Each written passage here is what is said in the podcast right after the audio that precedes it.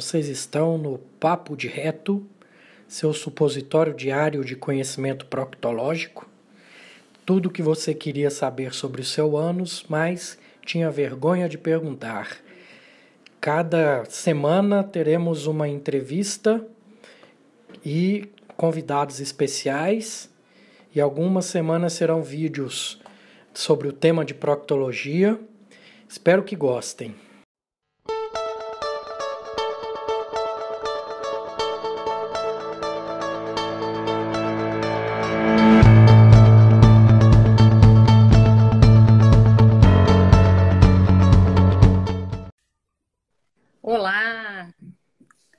Boa noite, Milena. Boa noite, doutor. Um prazer tê-la aqui, viu? Prazer. Sabendo que, que você não é muito de fazer live, né? É uma pessoa mais tímida, mas me sinto honrado de você ter aceitado a minha proposta, viu? Obrigada, eu me sinto honrada pelo convite. Obrigada pela, pelo convite.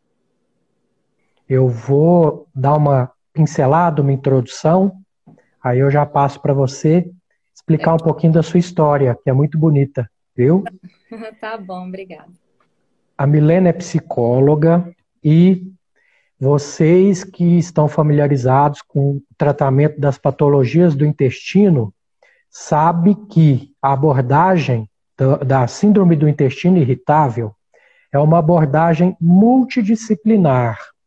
Eu preciso de vários profissionais diferentes me ajudando. Um desses profissionais que eu sempre encaminho é, são os psicólogos. São importantíssimos por conta dessa relação intestino-cérebro que a gente frisa muito aqui, né? E a Milena veio para mostrar para a gente algumas armas que temos disponíveis dentro da psicologia para estar tá ajudando esses pacientinhos. Então, Milena, Conta a sua história para a gente.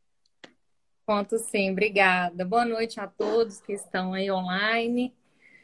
É, eu sou psicóloga e comecei meu trabalho dentro de empresas, né? Fiquei cinco anos na psicologia organizacional, em multinacional, empresa familiar.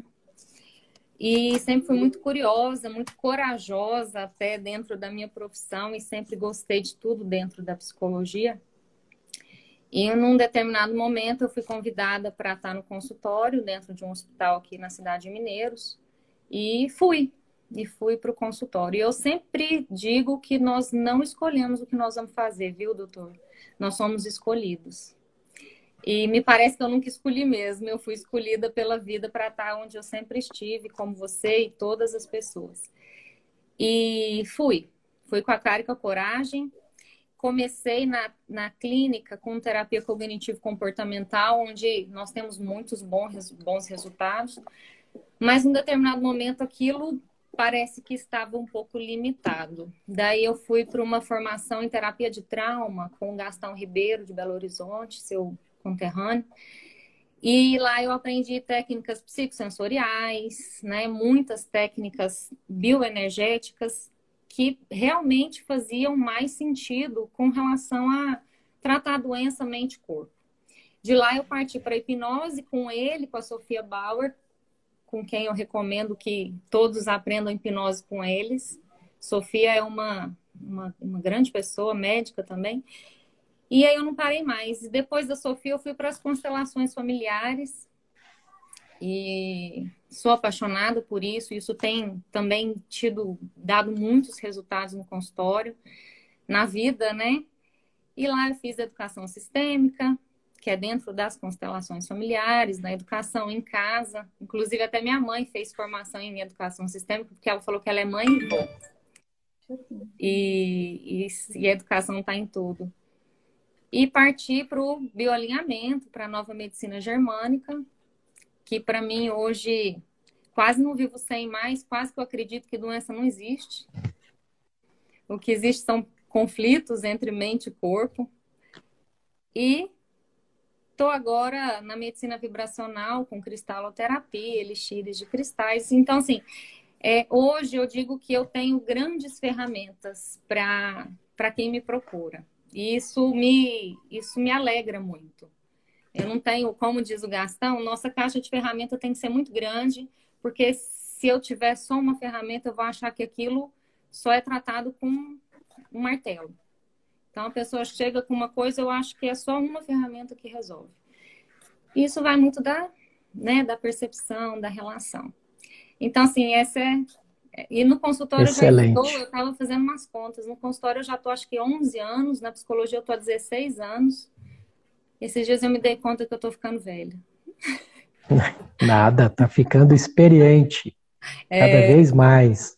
É e você falou da medicina vibracional, nós tivemos aqui com o Rodrigo Mistrinel. Não sei se você conhece ele. Eu, eu comecei a olhar, o, escutar o podcast e não consegui continuar, mas eu vi que ele deu uma música. Comecei Duas músicas. É, no começo e no fim.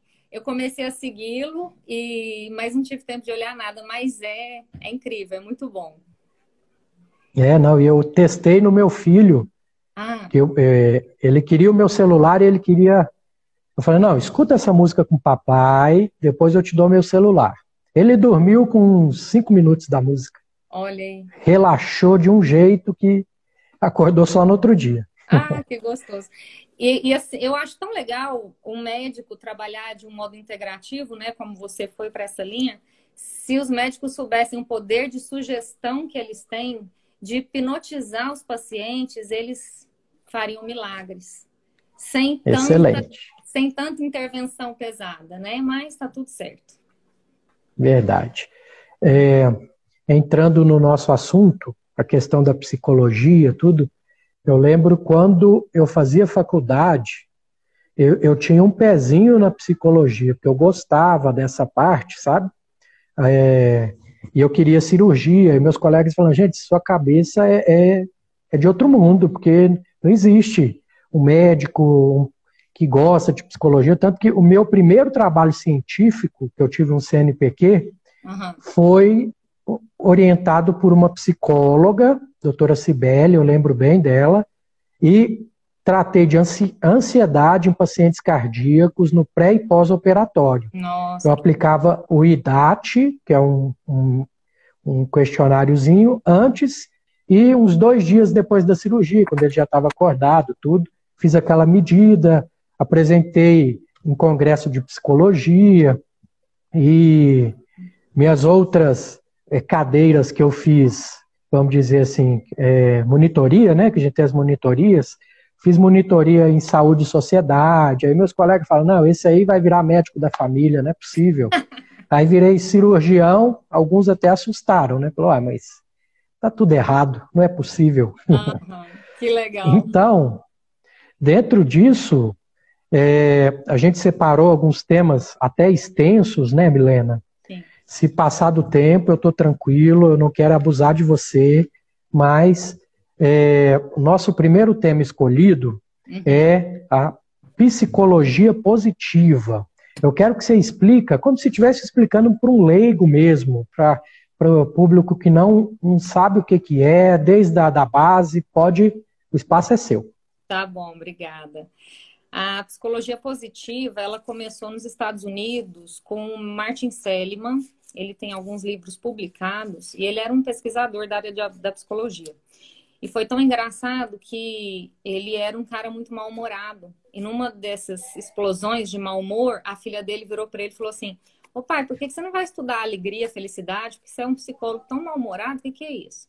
E ele teve um estalo e foi pesquisar. E ele percebeu que para cada 20 artigos científicos de ansiedade, patologias mentais, tinha um falando sobre emoções boas, alegria, felicidade. Isso na década de 90. E depois disso, a psicologia positiva ganhou alguns adeptos, né? E o, o ápice dela se deu com tal Ben Sahar, em Harvard. Ele começou a lecionar psicologia positiva no primeiro ano ele tinha três alunos, no segundo ano ele tinha 30, no terceiro ano não tinha vaga mais. E a psicologia positiva, ela, ela diz o seguinte, que para ser feliz não é preciso ter uma conta bancária muito alta, isso é bom, né? Mas Não precisa ter a melhor saúde do mundo, nem o melhor carro do mundo, mas é preciso apenas duas coisas: é, sensação de dever cumprido e fazer o bem. Então, se nós conseguimos essas duas coisas, nós já estamos felizes. E ela traz alguns pressupostos que nos ajudam a ficar mais felizes, como a gratidão, a apreciação do belo, o fluir, fazer o que se gosta, é, não querer ser perfeito, focar no positivo. Até agora eu estava falando com a minha mãe, que foi através de uma pergunta sobre minha mãe que nós né, nos conectamos aí no Insta. E minha mãe está muito abalada, que tem uma amiga que está ruim com Covid, ela passou pelo Covid e em função de uma tomografia dela. Falei, mãe, ela falou assim, como é que eu melhoro, minha filha? Isso foi agora. Falei, mãe, foca no positivo, foca no que está dando certo, foca no que está bem na sua vida. Isso é psicologia positiva. Nós não negamos os problemas dentro da psicologia positiva. Mas imagine, doutor, se um depressivo entrar no meu consultório eu deixar ele falar sobre a depressão durante 50 minutos, ele vai sair melhor ou pior? É, pior. Então a gente deixa falar sobre uns 10 minutinhos sobre a dor, sobre o que está mal, e nos outros minutos eu procuro levá-lo para o que está bom, para o que dá prazer, para o que alegra e por aí vai, né? Então até eu trouxe aqui para mostrar para todo mundo uma prática da psicologia positiva que é o caderno de gratidão. E eu fiz um do meu consultório, um diário de gratidão. Essa é uma prática maravilhosa que se a gente adotar um hábito de todos os dias escrever pelo menos cinco coisas das quais nós somos gratas naquele dia, nossa vida melhora. Por quê? Porque o seu foco durante o dia todo vai estar no que funciona, no que é bom, para escrever à noite no caderninho. Eu lembro quando eu comecei a fazer, eu só via coisas boas. Eu escutava a arara que eu não escutava durante o dia mais, eu sentia o sabor do picolé que eu acho que eu não sentia mais. Então, assim, a percepção no positivo, no que tá dando certo. Mas e aí? A gente sofre, a gente vai ter desprazeres? Sim, como diz a Sofia, desde que Adão e Eva comeram o fruto da verdade, nós sofremos. E aí a gente escolhe, a gente quer sofrer morrendo em cima de uma cama, a gente quer sofrer indo, né? Fazendo, acontecendo, tendo momentos de alegria. Então, a psicologia positiva, a grosso modo, é isso. Então, é, é, os as pessoas, no geral, são extremamente queixosas, né? É, nós somos reclamões, nós não conseguimos focar muito no positivo e a psicologia positiva vem nos ajudar. Eu recomendo um livro no consultório, peço para que os pacientes comprem, chama Cartilha do Otimismo, da Sofia Bauer também. Ela fez a formação com tal Ben Sahar em Harvard e trouxe o curso para o Brasil. Né? A primeira turma dela eu participei em 2014, 13. Então, funciona demais. Até acho, ontem eu estava atendendo um paciente que não sabe o que ele quer da vida. E aí a Sofia ainda fala isso. A Sofia não, a psicologia positiva. Quer uma receita que não é uma receita? Pensa em três coisas. Aquilo que te alegra, aquilo que você é bom, aquilo que te dá prazer. Se você conseguir unir isso, você está na alegria, só correr para o abraço. Né? Excelente. Porque a gente tem coisas aí no meio, mas é isso, dá, dá para fazer, dá para para focar no positivo, dá para fluir, dá para ser mais grato, dá para ver o belo e por aí vai. Excelente, excelente.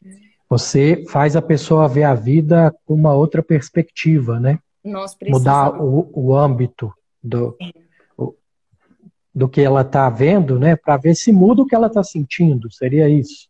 Exatamente. Exatamente.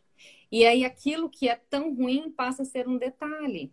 Então é mais fácil, né, trabalhar desse jeito. Agora eu estava atendendo uma paciente que ela estava com um monte de coisa que estava incompleta, não estava dando certo, eu comecei a numerar. Falei, não, então você tem só duas coisas que não estão dando certo. O que está dando certo?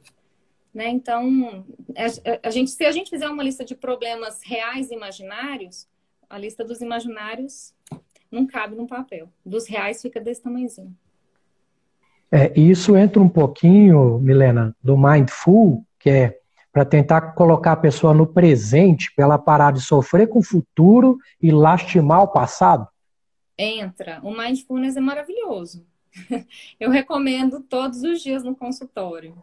Estar presente. Dificilmente nós estamos no presente, presentes. Né? Excelente é como diz o Décio, meu professor, o passado, para o passado, um grande. O passado tem que fazer parte de um modo honroso, mesmo que ele tenha várias dores, vários dissabores, né? Mas é olhar, é ficar no presente. Excelente, excelente. Vi várias aplicabilidades aí para psicologia positiva, né? E explicou bem, deu o pessoal a entender, porque a ideia é realmente só pincelar mesmo, a gente não, não quer dar aula, não quer aprofundar, é para as pessoas conhecerem e saber se precisa ou não buscar, né, Milena? E pode falar, pode não, eu fico pensando completar. nos seus pacientes, por exemplo, com doença de Crohn, com algumas coisas mais complicadinhas, eu fiquei pensando. Câncer, né? Próprio câncer, né? Eu fiquei pensando esses dias, como vocês podem fazer tanta coisa por eles, fazendo tão pouco, em termos, é, em termos emocionais, eu digo. Né? Eu trabalho, uhum. meu consultório é dentro do hospital, eu vejo quanto poder um médico tem, mas se ele não expande essa percepção de olhar para o todo, é, fica complicado. Eu vou, vou te dar um exemplo, Milena que acontece muito comigo. Às vezes eu vou ter que dar notícia para o paciente que é câncer, sabe? E eu começo conversando com ele, explicando, só que eu, eu não gosto de mentir para o paciente. Se o acompanhante já chega para mim e fala, doutor, esconde que ela não vai aguentar. Eu falo, ó, eu não trato quem não sabe o que está enfrentando. Não trato. Se quiser, pode procurar outro médico, mas eu comigo é desse jeito. Aí, tudo bem, deixou, falei com o paciente, eu falo para ele que tem dois tipos de paciente nesse momento. Aquele que já entrega e fala, está perdido, já deu tudo errado, e realmente dá tudo errado. Fistuliza, complica, e vai embora rápido mesmo. Ou aquele outro que fala, tá bom, doutor, tomei a porrada, e agora? O que vamos fazer juntos? Isso. Pronto, é, é esse paciente que eu quero. Aí você dá outra energia para o paciente, né, Milena? Demais. Eu falo que a gente tem os pacientes que a gente precisa e o paciente tem o médico ou o profissional que ele precisa também. Cada um tem o seu, inclusive. Excelente. É um pouco de karma também, né? É, você. Exato. Aí já entra em espiritualidade que se a gente for conversar a noite inteira, né, Milena? Vai, vai longe. Mas Vamos lá, nosso segundo tema, que eu acho interessantíssimo, nos mesmos moldes, como se você estivesse explicando para o leigo, que também tem, tem muito tabu, tem muita coisa em cima, é, tem, tem, tem muito de fantasia em cima, né? Que é a hipnose. O que, que você trouxe para a gente? A hipnose é uma coisa lindíssima de se viver, de se ver. É, realmente, as pessoas têm medo de hipnose, tabu com relação à hipnose, é, mas, como dizia o Gastão, a hipnose é um jeito carinhoso e amoroso de fazer terapia. A hipnose, ela, ela ainda é olhada como aquela hipnose de palco, né? Onde eu vou pendurar um pêndulo, ou eu vou fazer um estalo, eu vou contar até três, a pessoa vai dormir, perder a consciência e vai falar o que não deve, né? Meus segredos serão revelados. É... Vai comer uma cebola achando que é uma maçã. E por aí vai. Mas, na verdade, a hipnose moderna, ou naturalista, ou ericksoniana, vem de Milton Erickson. Né? Eu não sei se você conhece, Milton Erickson era um médico. E, e aí, a hipnose hoje ela é feita baseada no que o seu cliente traz. Então, nada mais é do que um, um relaxamento mas não é um relaxamento no convencional.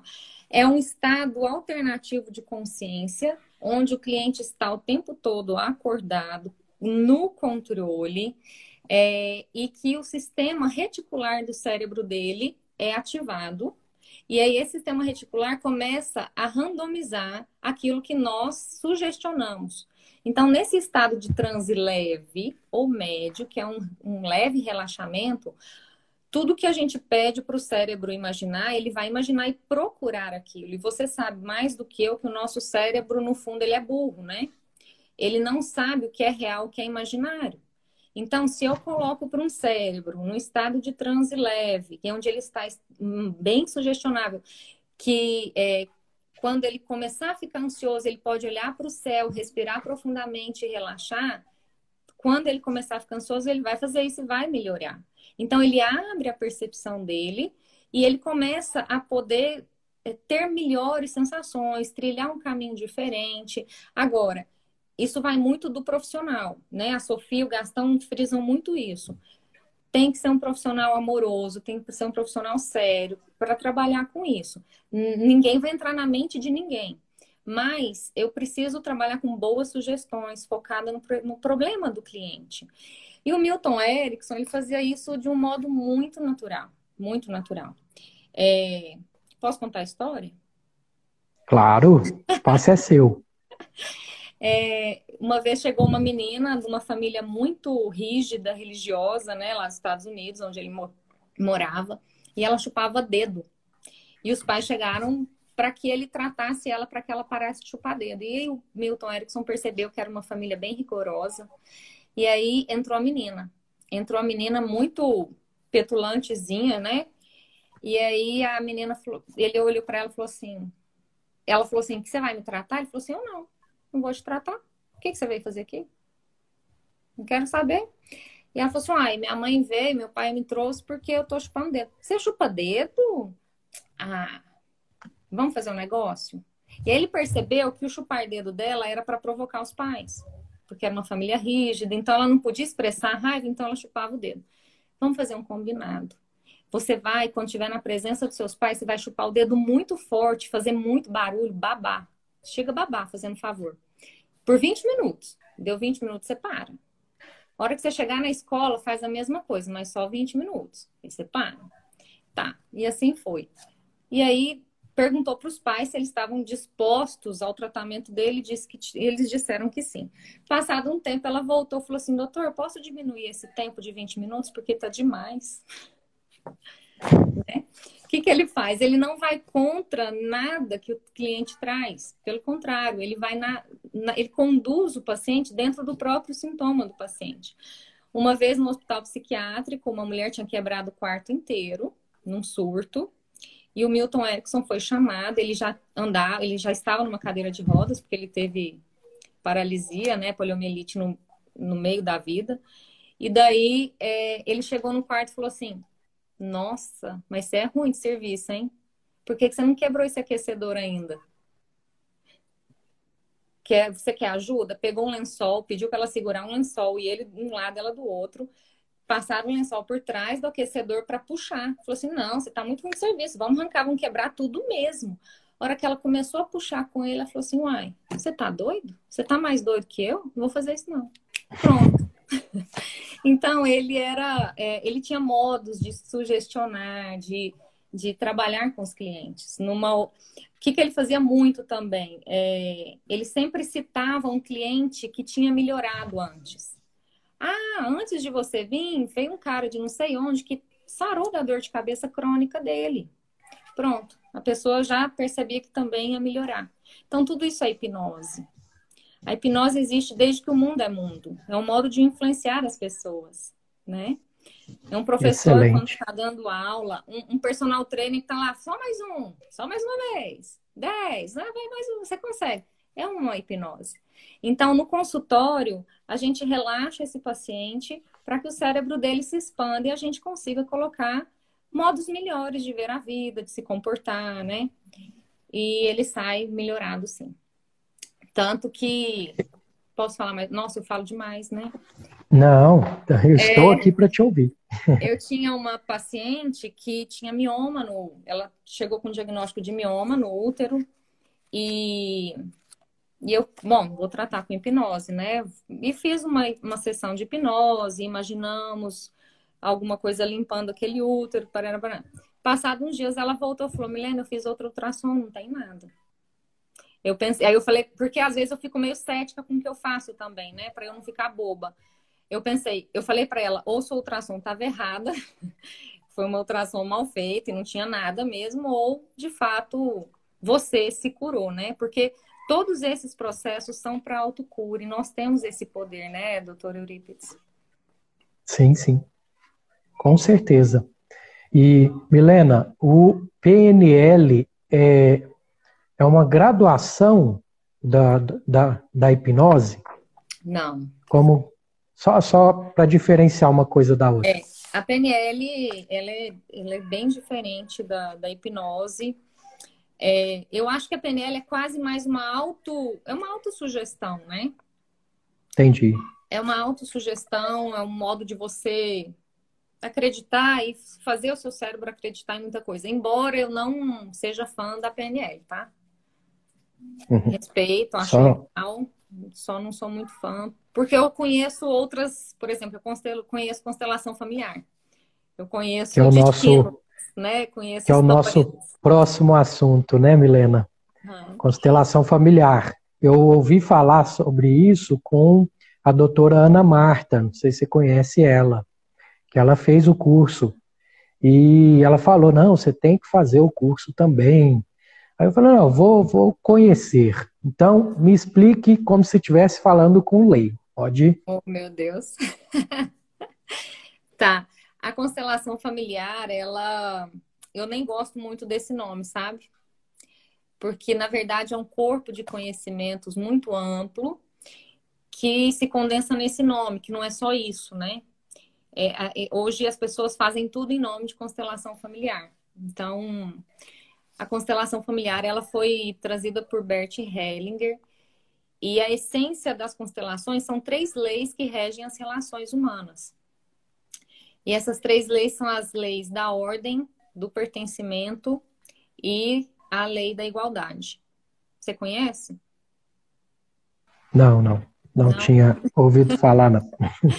É, e eu estava até pensando, a maioria das nossas doenças é, são doenças porque nós excluímos algo ou alguém, sintomas também. É, e a lei do pertencimento diz que quem pertence, pertence, quem não pertence, não pertence. Então, quem pertence ao nosso sistema familiar? Nós, nossos filhos, nossos pais, nossos irmãos, nossos avós e bisavós. Ele vai até os bisavós. É, e se eu excluo alguém do meu sistema familiar, por exemplo, ah, o meu avô bebia muito. Ou ele fazia muita coisa que não devia. A gente não fala dele, a gente não quer lembrar dele, deixa ele para lá. Possivelmente alguém algum descendente vai começar a manifestar os mesmos comportamentos que ele para trazer aquela pessoa que está excluída do sistema. Essa pessoa é tomada pelo sistema familiar para que as pessoas incluam aquela pessoa que está excluída. Os sintomas, no fundo, nada mais são que exclusões, tá? Dentro da visão das constelações. Isso, Eu... isso explica um pouquinho, Milena, da codependência, que por exemplo, Sei. uma pessoa que casou com um alcoólatra, divorciou, ela vive aquela vida ali, aí ela arruma um parecido com aquilo ali para substituir. É mais ou menos isso ou eu estou viajando? Eu, eu conheço a codependência. É, é possivelmente no destino, no, na história familiar dela, tem algo que precisa ser resolvido a gente diz que nós não casamos com pessoas, nós o sistema, um sistema de uma pessoa casa com o um sistema de outro para resolver algo pendente, né? Por isso que a gente tem grandes ajustes nas famílias. Então, eu até estava lembrando de uma senhora de 62 anos, na época, que me procurou. Acho lindo quando alguém mais velho vai fazer terapia, porque é dificílimo. E ela tinha dores crônicas, essa mulher. E aí, pelas tantas, eu, peraí, vamos fazer, peraí, que, que ordem que você está na família? Porque tem a lei da ordem, né? Ah, eu sou a tal filha. Falei, sua mãe perdeu filhos? Perdeu. Minha mãe perdeu muitos filhos. Os filhos não nascidos na constelação familiar são incluídos, são contados também. E aí eu fiz uma uma hipnose, nada mais é que uma hipnose também. Pedi para ela fechar os olhos e a gente foi encontro dessas pessoas que estavam excluídas, irmãos, filhos, nanã. Depois dessa sessão, ela nunca mais voltou no consultório, porque ela sarou das dores crônicas que ela tinha Entendi. na coluna, ela tinha na, no, no, intestino. E aí eu falei assim, é um jeito fácil de perder clientes é trabalhar constelação familiar, que resolve muito rápido. Né? Excelente. Então, essa é a lei da, do pertencimento, a lei da ordem é que quem chega primeiro, chega primeiro, quem chega depois, chega depois. Então, Os pais chegam primeiro, o primeiro filho, o segundo filho, o terceiro filho. Assim numa empresa, né? É, e a outra lei do Bert Hellinger é a lei da igualdade é, em relacionamento de iguais, por exemplo, um marido e uma mulher, é, as pessoas têm que dar o mesmo tanto que elas recebem. E se isso começa a ficar diferente, essas relações começam a não dar certo. Então, onde existe hierarquia, não pode haver equilíbrio. Né? Entre um pai e um filho, não pode haver equilíbrio. Tem que sempre existir uma ordem. Né? Então, com isso, isso é muito simples, mas a aplicabilidade disso é fantástica. Então, é, eu, é muito comum a gente receber, por exemplo, é, hoje eu recebi uma pessoa que, que diz que está al alcoolista e que o pai foi alcoólatra e que o avô era alcoólatra e, por aí foi. Ele falou, Milena, pelo que eu entendi, eu estou repetindo um padrão, né? Sim, também, né? Mas eu não me fixo só. E ele falou assim, Milena, eu quero fazer hipnose, porque eu quero fazer isso, né? Então dá pra fazer muita coisa. E, e é muito legal. E eu digo assim que com as constelações familiares, nós aprendemos que nós somos responsáveis pelo nosso destino, independente do que fizeram conosco ou o que aconteceu na nossa família. Que então nós precisamos fazer algo a respeito disso. Porque senão nós caímos naquele fatalismo de Freud, que o pai e a mãe é culpado de tudo, coitadinho de mim, não é nada disso. Né? É por aí, se eu for falar, eu vou falar a noite inteira de constelações e te dar milhões de exemplos lindos e maravilhosos. Não, excelente, deu para perceber. E assim, a questão da somatização também, né? Às vezes aquilo do passado ou até de algum parente, alguma coisa, você acaba somatizando. Seria isso? Até uma forma de hipnose ao contrário. Você está sendo hipnotizado por um padrão que está te fazendo repetir aquele padrão na constelação familiar. Ou estou viajando? Exato, é bem isso. A gente, a gente faz hipnose ao inverso, é. A gente repete, mas a gente repete inconscientemente. E, e o Bert diz o seguinte, que tudo que nós fazemos é por amor a algo ou alguém, né? Então ele diz não nessas palavras, mas as nossas melhores e piores cagadas da vida nós fazemos por amor a algo do sistema, né? Às vezes algo que está excluído e precisa ser trazido à luz, né? Então é, é por aí. Excelente, excelente. Sabe, é... eu estava eu tava até vendo a doença de Crohn, por exemplo, ela tem muito do aspecto da pessoa com o pai, de não de não aceitar ou alguma coisa referente ao pai, né? É, o intestino é o segundo cérebro mesmo, né? Esses dias eu escutei que até o fígado é o segundo cérebro. para mim é o coração. É, esse eu nunca tinha escutado. Para mim é o coração e o cérebro estão ali, parear. O cérebro não, o coração e o intestino. É, o intestino é aquilo que está mais escondido, né? Eu acho que na sua, na sua atividade, o que você deve entender nas profundezas, o que aquela pessoa traz de conflito deve ser maravilhoso, né? Exato. É, depois vou pôr um tema final só para tirar uma curiosidade minha, tá? tá. Não me deixe esquecer, tá. não. Tá. Tem até um capítulo do meu livro é, que eu vou te tá perguntar. Mas, continuando o nosso assunto, é, esse é o último assunto, então vai ter tempo para a gente conversar outras coisas legais aí. Tá. Se você permitir, né? Uhum. É, o bioalinhamento, que é o próximo assunto, eu até vi uns vídeos de dois gêmeos aqui do Brasil, não sei se foi com, ele, com eles que você foi. fez o. Foi, é, eu assisti alguns, inclusive ele falou de fibromialgia num dos vídeos, eu achei interessantíssimo. Mas fale como se estivesse falando para um leigo, pode me explicar o que, que é isso de bioalinhamento. O bioalinhamento, ele é uma junção de, de algumas teorias, né? Ele se baseia na antroposofia, que é linda, né? Ele se baseia na nova medicina germânica, na psicologia transpessoal, em outras cositas más. Mas esses são os principais. E é uma técnica é, uma terapêutica para levar o corpo do cliente à autocura, né? Entendendo a relação corpo e cérebro. É, e na técnica do bioalinhamento, a gente faz algumas palpações na cabeça, onde estão os relés cerebrais, porque o, o, o Hammer, Dr. Hammer, que é o criador da nova medicina germânica, diz que para cada coisa impactante inesperada que nós vivemos, fica uma marca no nosso cérebro, e aquele lugar do nosso cérebro corresponde a algum órgão no nosso corpo e é onde se manifesta a nossa doença.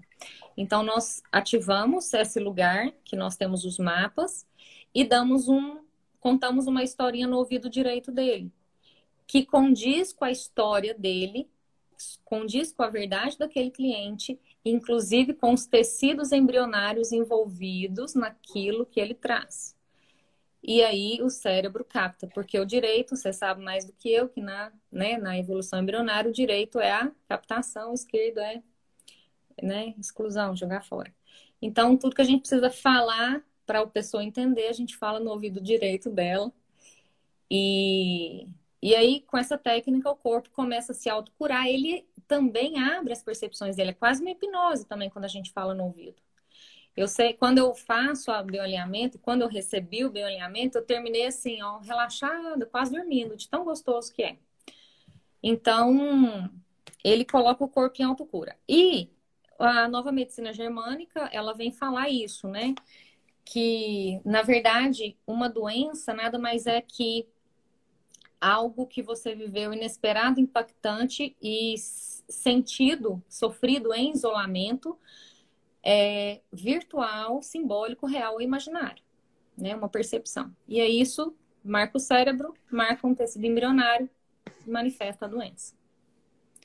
Eu sei que as pessoas não entendem tecido embrionário, não adianta nem eu explicar. Não, assim, excelente. Mas você entende. É que tem, sim, tem alguns é, podcasts para trás que eu conversei com osteopata e eles Ai, também dividem né, essa parte é, dos tecidos embrionários, né?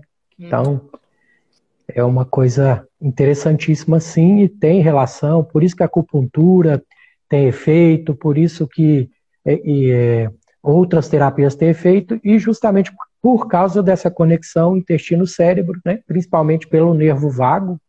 Uhum. Então, só para a gente fechar, é, eu te encaminho um paciente com intestino irritável, já descartei é, doenças é, anatômicas e doenças fisiológicas, né, funcionais, realmente já como diagnóstico de exclusão, já fechei esse, esse diagnóstico. Alguns pacientes eu preciso entrar com amitriptilina, que senão não melhora, tá? Tem que estar tá ciente. Minha paciente já está tomando amitriptilina, melhorou, mas falta alguma coisa. Te levei essa paciente. E aí, doutora Milena? E aí? e aí que eu vou analisar a história de vida dela e vou procurar entender em que momento aquilo apareceu. Porque geralmente as doenças do intestino, elas são. É, eu não sei se você já elaborou um perfil dos pacientes intestinais. Mas geralmente não é matemática, isso não é, né, 100% correto, mas geralmente eles são muito racionais, muito críticos, né? E dentro da nossa interpretação, da minha interpretação é intestino irritável, possivelmente uma conotação de me fizeram uma sujeira que eu preciso me livrar, ou eu preciso ganhar tempo para me livrar de algo que me fizeram. O intestino irritável, na minha visão, é algo mal digerido que desce muito mal digerido e aí ele fica numa fase que a gente chama de pós-conflito. Ele vai e volta, ele vai e volta e não consegue resolver o que de fato aconteceu. Só que isso tudo para mim é muito inconsciente. Então, eu vou avaliar o que é que aconteceu, quando começou esse sintoma, né? Como estava a vida dele. É... Pode ser milhões de coisas.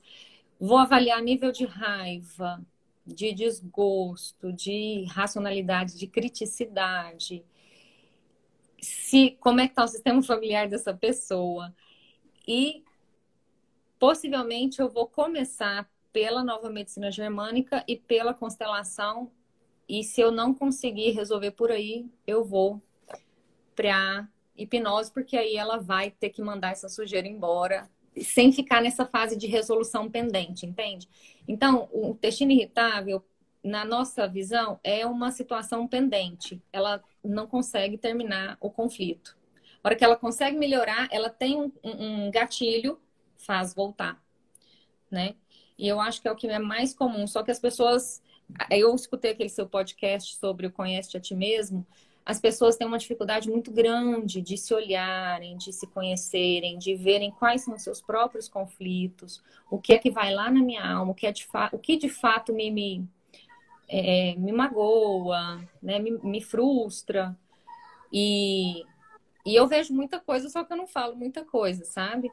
Mas, assim, problemas de azia, problemas de intestino preso, intestino solto demais. Na verdade, para mim, nada mais é do que algo que foi engolido, um sapo engolido de cabeça para baixo, que não pode voltar. E ele fica saltitando lá dentro, sabe? E aí, só. Excelente. Como é que. Como é... Se não for num, num, num setting terapêutico, como é que você explica isso para uma pessoa? É, né? Então, em suma, nós não digerimos só comida, digerimos emoções também, né, Milene? Situações e tudo mais. Meu Deus, muita coisa. Excelente, excelente. Viu? Falamos de tudo, foi completo, foi excelente. Eu aprendi muito com você. Ainda temos um tempinho, então vou abusar um pouquinho de você. Pode abusar. As eu não crianças sei, estão na não... tá tudo certo. Pronto. Eu não sei se você tem meu livro ou já leu meu livro. Se não tem, eu vou mandar de presente, tá? Hum, obrigada. Porque obrigada. O, o meu editor, ele é terapeuta, né? É, ele é professor aqui na UNB, tudo.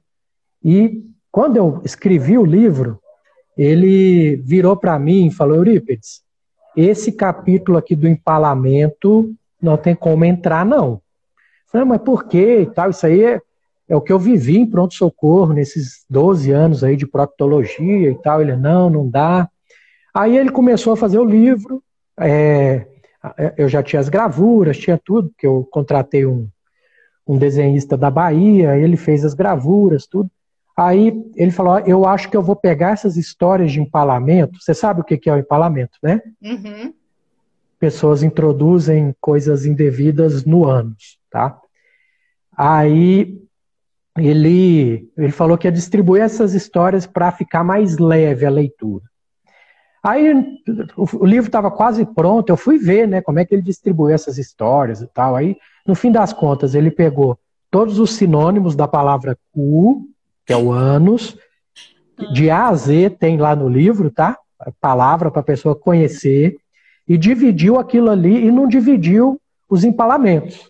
Aí eu, será que ele tirou do livro Aí fui olhando, fui olhando, estava lá no final do livro. Aí eu falei, ah, mas você não, não ia distribuir, não ia tirar Eurípides? Falou tanto de cu que eu acho que no final a pessoa já escuta qualquer coisa, tanto faz. aí, aí ele pôs o capítulo na íntegra, sabe? Ah, tá. Aí ele me, ele me explicou, eu perguntei para ele, tá, eu vou aproveitar que você é terapeuta, eu quero ver o, o seu ponto de vista também. O que, que leva a pessoa a enfiar uma chave de fenda no ânus, um, uma boneca Barbie, um, um, um desodorante, spray, Nossa, tem de tudo lá as histórias. Aham, imagino. O que leva a pessoa a fazer isso com ela? ela ó, Eurípides, tem vários motivos. Eu vou te falar alguns dos que eu posso averiguar até com os pacientes que eu tenho no meu consultório, tudo. É, alguns são homossexuais, mas não se aceitam homossexuais e fazem aquilo ali para se machucar, se mutilar, fazer alguma coisa é, para falar: você não pode ser homossexual, então eu vou te machucar para ver se você aprende. Outros realmente é em busca de um prazer desenfreado e outros por loucura mesmo. Que, que você pensa, Milena? é por aí. É por aí. Nossa mente é insana mesmo, né? É, eu, eu tenho percebido quanto, infelizmente, nós fazemos coisas para nos machucar. E não só fisicamente, né? Não só fisicamente. Eu acredito muito nessa. É, em tudo isso que ele falou, mas também acredito no que o Freud falava das pessoas fixadas na fase anal também, né? É, Exato. E que também. Eu costumo, eu costumo exemplificar, Milena, que é até interessante. É, a criancinha, quando está lá, o cocô é a primeira obra que ela fez, a autoria dela, saiu dela, por isso que ela não tem nojo de pôr a mão, de brincar, mostrar aquilo ali orgulhosa para a mãe. Aí a mãe vai e repreende, fala, pronto, criou um constipado pro resto da vida. Bom. É bem assim, né? É, nós não temos essa psicoeducação. É difícil, né? Nós fomos criados com tanta limitação, tantas crenças limitantes, mas. É, e é o perfil da, da pessoa fixada na fase anal é o perfil do, do seu paciente, né? É o restrito, é o racional, é o crítico, né? É o, o muito certinho, né? Que saiu da. Então, assim, é, é, eu acho que é muito normal, muito certinho fazer isso, porque ele precisa extravasar também. E para se machucar. É, eu acredito nisso que o seu terapeuta falou. Muita certo. loucura. Mas eu não acho que é loucura, não. É... Tudo faz sentido para aquela pessoa. Por exemplo, pacientes borderlines que se cortam, né? Quando você pergunta por que elas se cortaram, é para sentir algo mais forte do que a dor que elas sentem dentro delas. Então eu quero sentir uma dor física que é maior que a dor que vai aqui no meu peito. Você fala que isso é loucura? Não. É real. Né? Verdade. Não, excelente. Real. E, e eu sempre peço para os meus convidados darem dicas de livros, não precisa ser necessariamente do assunto, mas pode ser também, e livros que mudaram sua vida. Uhum. É, um livro maravilhoso para todo tipo de profissional que lida com gente. Eu não sei se ainda acha esse livro, é do Milton Erickson. Minha voz irá contigo. É, ele conta, né? Ele conta as histórias. Essas histórias que eu te contei estão nesse livro. Minha voz irá contigo. Outro livro que eu falei para vocês é a Cartilha do Otimismo da Sofia Bauer.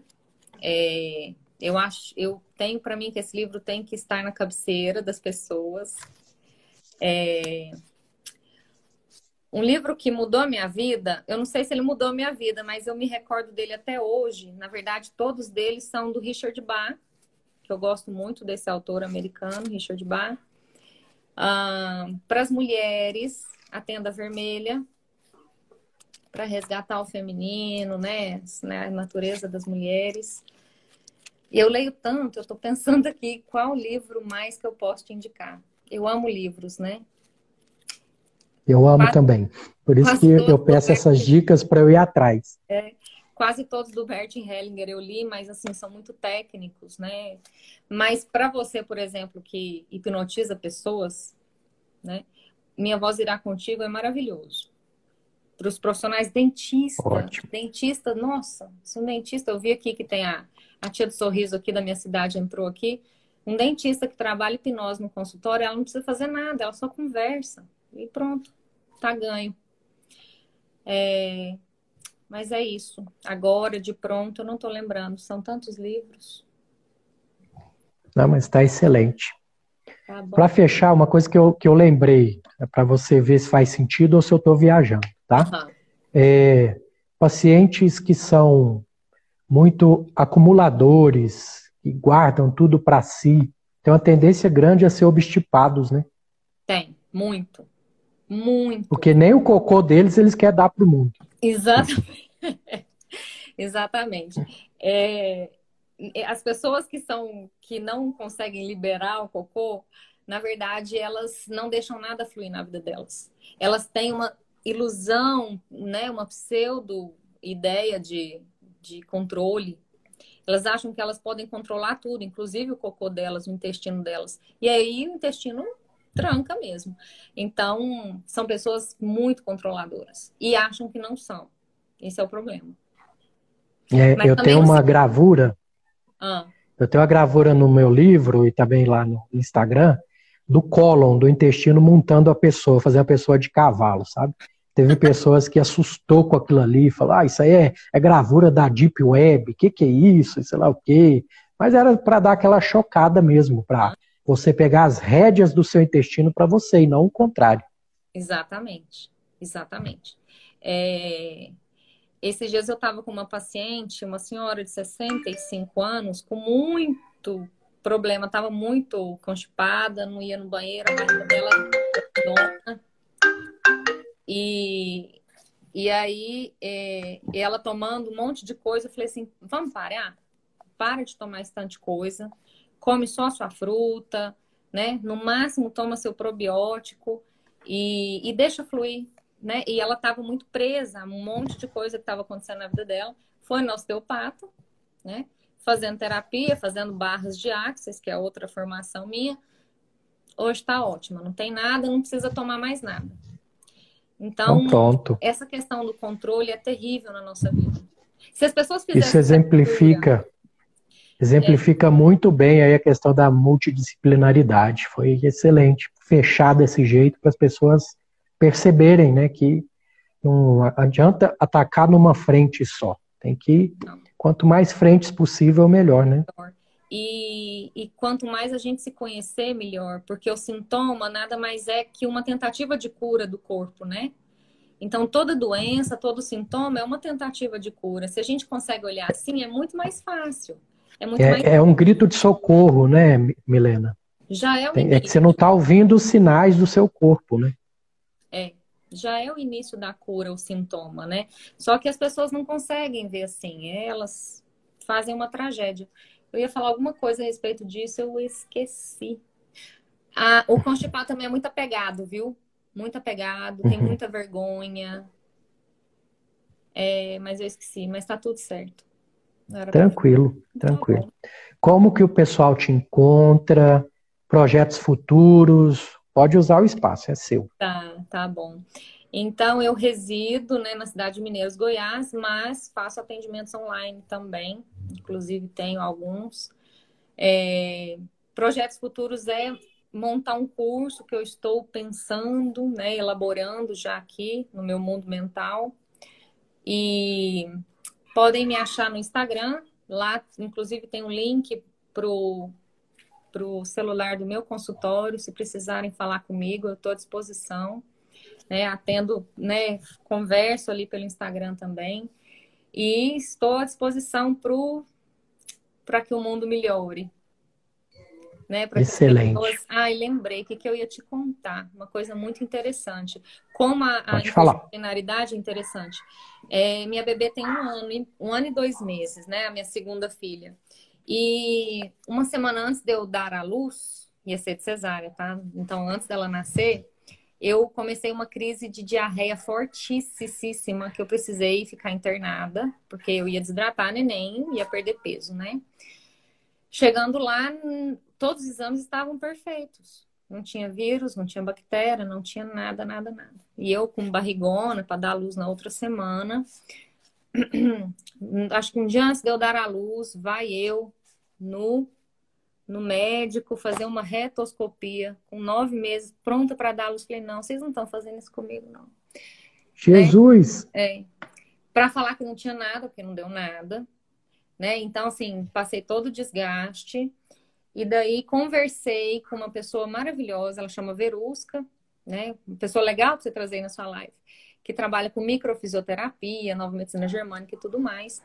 E ela me atendeu à distância e falou assim: Milena, você está revivendo o medo que a sua mãe teve quando você foi nascer. Quem ia falar isso para mim? E aí, a hora que a neném nasceu, acabou. Acabou. Já. Vim para casa, aí me deram corticóide, me deram um monte de coisa, parou. Vim para casa, 5 horas da tarde, cheguei em casa, 7 horas da noite, eu estava no hospital de novo com diarreia. Ela falou assim: vamos fazer uma cesárea amanhã cedo. Então, assim, lógico que ela precisava nascer, mas entende o conflito? Que vai sim, muito sim. além do nosso entendimento. Então, como que a gente faz uma leitura? E até hoje ela fala, Milena, o que, que, foi aquilo? Eu falei, não sei. Porque eu não vou falar para ela, né, numa coisa que ela não, não estuda, não acredita. É, sarou. Tá tudo certo. Né? Então, Excelente. Quanto mais amplo o nosso olhar, mais a gente pode ajudar mesmo. Excelente. Eu sabia que ia ser ótimo essa live, viu? Tipo, faça mais lives, porque você tem muita informação boa pra gente, viu? Okay, obrigada. Muito grato por me seguir, por ouvir meus podcasts. Grata também. Fica... Então vamos terminar, né, com fica com Deus, gratidão. Tudo de bom, alegria e felicidade para vocês aí, tá? E continue fazendo bem para as pessoas, porque as suas informações são ótimas. Eu falo com os Obrigado. nutricionistas da cidade, eu falo, segue o papo de reto, segue. Ah, olha só como o mundo é pequeno, doutor, rapidinho. É, através do seu Insta, comecei a seguir a, a dieta científica. Da Rosana. Sim, a Rosana. A Rosana. E olha só, a idiota científica, um dia ela falou assim: ah, vou me Pires do Rio. Vou, vou me apresentar de novo para vocês. Eu sou a Rosana de Fátima. A hora que eu vi, ela foi colega de infância do meu irmão. Ela era da nossa, né, da nossa infância e adolescência em Rio Verde. Falei, nesse mundo é Isso. muito pequeno. E hoje ela está lá na esse França. mundo é petitinho. Ela é muito legal. Verdade. E eu falei, gente, esse mundo é pequenininho. Que delícia. Né? Nós estamos todos inteirados. Verdade. Obrigado por tudo, tá? Um Com Deus. Abraço. Estou à disposição para o que o senhor precisar também. Obrigado. Boa noite. Boa noite, um abraço. Abraço, tchau, tchau. Tchau.